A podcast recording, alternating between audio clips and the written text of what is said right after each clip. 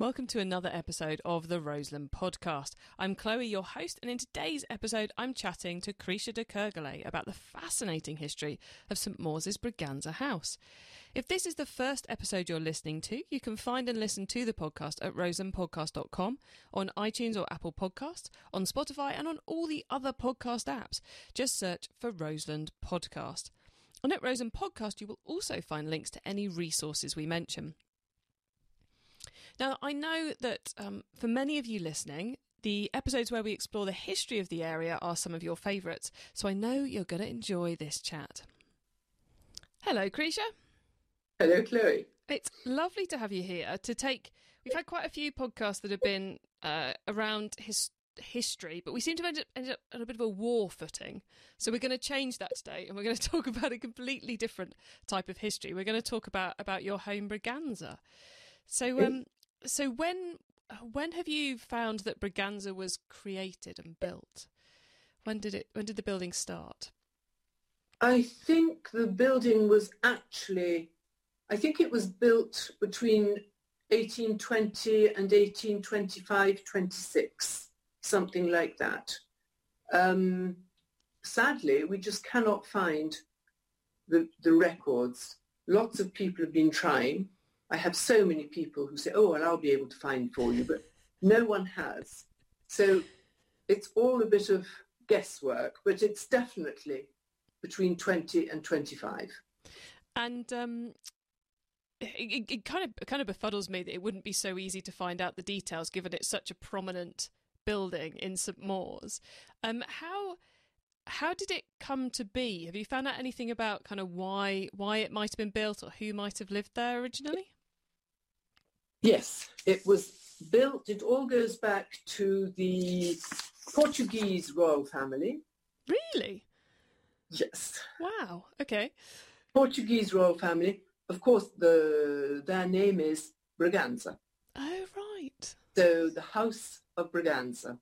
And in 1807, they had to they had to transfer the Portuguese court to Brazil because things were not safe in Portugal. And so because of the great friendship between Portugal and England, which goes back to Charles II when he married Catherine of Braganza.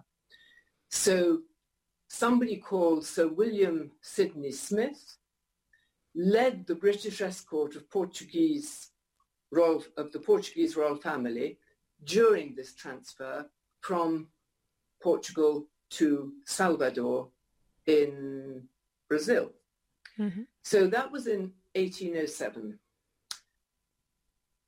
Then it, there, nobody knows exactly who this captain is. so we don't know the name.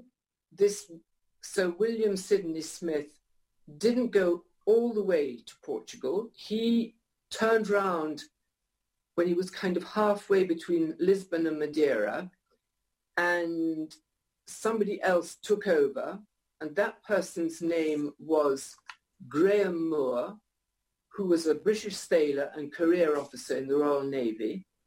But he doesn't seem to be this captain who bought Braganza or who bought the land. Again, question marks. Mm-hmm. We don't know if it's the captain who bought the land, if it's the captain who bought the house. But this it's definitely where the house got the name because he was given prize money. He probably captured a few ships. So he was given prize money. And with this money, he acquired Braganza. So that's where it comes from. The house has this big link to Portugal, to the royal family. There's a monkey puzzle tree out there that I think he probably brought back from South America mm-hmm. uh, as a seed because the house, the tree is definitely about 250 years old, I would say. And so th- that's where the house got the name. Wow, and um, and I believe you know the the mystery of Braganza is a bit um, not deeper, a bit more widespread than uh, than just your house as well, isn't it? There's a couple of other Braganzas around which which we think might be linked. Yes, let me, yes, there are four Braganzas um, in England, England, Ireland, and they all have a link to the, the to Portugal, to the Braganza family. One of them is in Portsmouth, and that I think is the least. That one is just um, an apart uh, apartment block, uh, but it's very close to the church where Charles II and Catherine of Braganza were married. Then we have Braganza, my Braganza, which um, okay. Then we have one in Torbay, which is called Braganza House, built by an admiral in 1823. He had connections with the Braganza family. And then we have Braganza Villa in Ireland, which was built by a Major Saint-Leger Hill, built about 1830. And he had a long military career in Portugal. So, and the three houses are very similar in style. So it's quite interesting. And again, I've got people trying to find the connections, but they're still trying. It's quite. They, they, it's like the co- coincidence suggests, given they all three look the same, they're all built within almost a 15 year period, and all by captains or admirals or something in the British Navy with a big link Absolutely. to Portugal. Absolutely. It's um. Yeah. Oh, it it does. We just... might. we might find we might find one day the answer. I had a guest staying here recently who's done the most extraordinary. She's tried terribly hard, but he hasn't managed either. He sent me lots and lots of other information, but we cannot find this captain or the person who actually first had Braganza. After that, there were several families. We had the, Har- the Hardens, we had the Langfords. At one point, uh, I think it was a, I think the Langfords was a doctor and Braganza was used as the doctor's the surgery and the waiting room downstairs. Mm-hmm. and then us well there we go.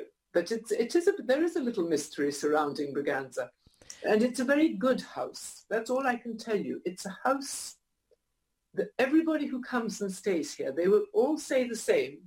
It's a house that nurtures people. It's a house that looks after people. It's got a, it's got something about it it's a healing place. Very special. Which, Very special. Which would which which kind of almost lends it even more credence to the idea that it was this captain who helped the Portuguese fam- royal family to re you know to save themselves to do something very very nurturing doesn't it but you mentioned an us there and of course you've been in Braganza for a few years so how did how did your family become part of the story My parents came down to, they got married in 1945, came to St. Mawes on their honeymoon. It was the end of the war. They came to stay in Tresanton and everything was up for sale. Everything, in the castle, the hotels, everything. And my father suddenly decided to become a hotelier. and bought the Idle Rocks, the Ship and Castle, quite a lot of properties, Braganza. I think he bought Braganza, he bought Braganza a year or two later, actually. So he started with the hotels and a few annexes around the village, and then bought Braganza. And so, um, yeah, so that was how we we suddenly became Cornish. Well, my father was American, my mother was Polish, but I, w- I consider myself I, I don't know. I consider myself more Cornish than English, shall we say. De- definitely. That puts you in some very good company. Absolutely. Absolutely. Well, and so so your parents um were hoteliers for for your childhood. They were running the Ship and Castle and the Idle Rocks. Yeah, that ended very sadly because I had a brother who had gone to the hotel school in Lausanne, who was going to take over the family business. And um, he passed all his exams and he was driving back to Cornwall one, one evening, uh, hit some black ice and was killed instantly. Oh, gosh. And so he was only 22. And so that was the end of that. My father then just, he, he was just too cut up about it and mm-hmm. he, he lost all interest. My mother had never really liked the hotel business. And so she went into B&B in Braganza, which I continue. And my father just opted out and then everything was, everything went into liquidation in the end. And um, it all, everything went. There we go. Apart from a, Braganza. Apart from Braganza, absolutely. the common yes. thread which which um, which I suppose nowadays you've thrown open the doors to enable that, that kind of nurturing feel of, of the house to be enjoyed by many others over the years. Yes, I, and I think it's very important. And uh, I love having B and B's in the house, and I love share. And very often, I love it when people say, "Thank you for allowing us to be in Braganza. Thank you for allowing us to share this." And I, I have such lovely people who come here, and um, I really enjoyed, as did my mother. And I don't know about this year. I think I might not be able to do it this summer, but next year things will uh, things will be back to normal. We hope. Yes, um, you, you, get the joy of having the house to yourself this for most of this summer, but but it must be a bit a bit of a change change to uh, to life to not have the guests around. It's very strange having few people in the house. I I agree. In a way, it's been lovely but there's something missing. There is something missing, definitely, definitely. And um, yeah, yes, I think that's all I can really tell you about the house. Um, yeah. Well, it's been fascinating, and I, for one, next time I'm out on the water looking back at St Mawes, will be will be thinking far more things when I, I glance at Braganza and your monkey puzzle tree. Absolutely. Well, you must come and have coffee, Chloe, one day. Of course, of course, that would be lovely, Not just the water, but come in. well, look, thanks so much for coming on and um, and telling us about the, the mysteries of Braganza. It's been uh, it's been fascinating. Oh, and I'd better mention mm. actually, let's finish that Lord Byron did come to Braganza as well. So that's another little bit of history. So Byron, but sadly, the poem he wrote about Braganza is not a very lovely one because he was terribly seasick and he was feeling terribly ill. And he wrote the poem Stanza for Braganza when he was probably feeling seasick out in the bay and maybe managed to have a little bit of sleep in Braganza.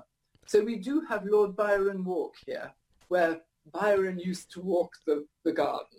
Oh, how wonderful. What a lovely note to end on. Well, thank you, Krisha. It's an absolute pleasure.